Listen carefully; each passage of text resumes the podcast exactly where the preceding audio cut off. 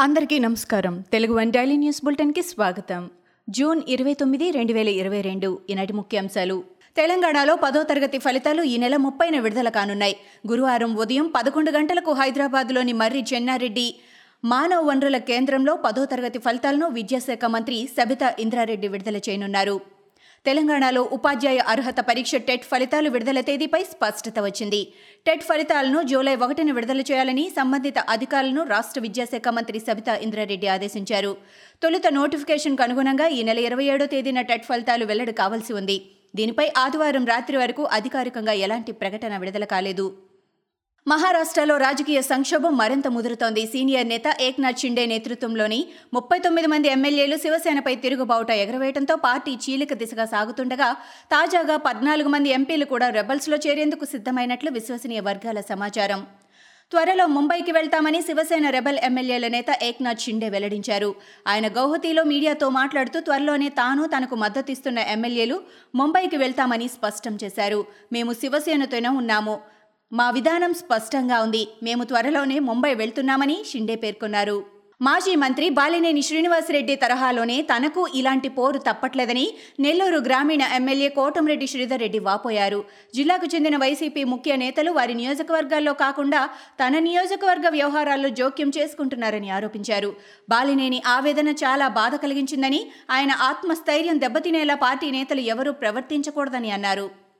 GHMC engineering అధికారులపై commissioner Lokesh Kumar ఆగ్రహం వ్యక్తం చేశారు. గ్రేటర్ పరిధిలో నాలాల దగ్గర ముందస్తు జాగ్రత్త చర్యలు తీసుకోవడంలో విఫలమైన వారిపై చర్యలు తీసుకున్నారు. నగరంలో ప్రమాదకరమైన నాలాలను గుర్తించి ప్రజలకు ఎలాంటి ఇబ్బందులు లేకుండా ముందస్తు చర్యలు చేపట్టాలని పదే పదే ఆదేశించినా స్పందించకపోవడంతో ఇంజనీర్లపై కమిషనర్ చర్యలు తీసుకున్నారు. తెలంగాణలో ఇంటర్ ఫలితాలు విడుదలయ్యాయి. ఇంటర్ ప్రథమ ద్వితీయ సంవత్సర ఫలితాలను విద్యాశాఖ మంత్రి సబితా ఇంద్రారెడ్డి విడుదల చేశారు. ఇంటర్ మొదటి సంవత్సరంలో అరవై మూడు పాయింట్ మూడు రెండు శాతం రెండో సంవత్సరంలో అరవై ఏడు పాయింట్ ఎనిమిది రెండు శాతం ఉత్తీర్ణత నమోదైందని మంత్రి తెలిపారు. ఇంటర్ ప్రథమ ద్వితీయ సంవత్సర ఫలితాల్లో అమ్మాయిలే హవా కొనసాగించారు. కేంద్రం తీసుకువచ్చిన అగ్నిపథ్ పథకంపై విమర్శలు కొనసాగుతున్నాయి. తాజాగా కాంగ్రెస్ అగ్రనేత రాహుల్ గాంధీ తన విమర్శలకు పదును పెట్టారు. యాభై సంవత్సరాల పాటు తన స్నేహితులకు విమానాశ్రయాలు కట్టబెట్టి నరేంద్ర మోడీ వారిని దౌలత్ వీర్ అంటే ధనవంతులుగా మార్చుతున్నారని అన్నారు. మరోపక్క నాలుగు సంవత్సరాల కాంట్రాక్ట్ పద్ధతిపైన ఉద్యోగాలు ఇచ్చి యువతను అగ్నివీరుగా మార్చుతున్నారంటూ రాహుల్ విమర్శించారు.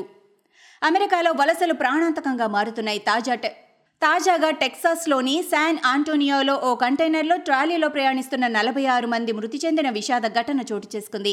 ఈ ప్రమాదంలో మరో పదహారు మంది ఆసుపత్రి పాలయ్యారు. వీరంతా వలసదారులని నగర కౌన్సిల్ పేర్కొన్నారు. ఈ ఘటన నుంచి బయటపడిన వారి శరీర ఉష్ణోగ్రత కూడా చాలా ఎక్కువగా ఉంది. అధిక ఉష్ణోగ్రత కారణంగా అస్వస్థతకు గురైనట్లు భావిస్తున్నారు. చైనాలోని అతిపెద్ద నగరాలైన బీజింగ్ షాంఘైల్లో ఎట్టకేలకు సోమవారం ఎలాంటి కోవిడ్ కేసులు నమోదు కాలేదు. జీరో కోవిడ్ లక్ష్యం. సో అక్కడి అధికారులు ఫిబ్రవరి పంతొమ్మిది నుంచి నాలుగు నెలల పాటు కఠిన ఆంక్షలు లాక్డౌన్లు అమలు చేశారు.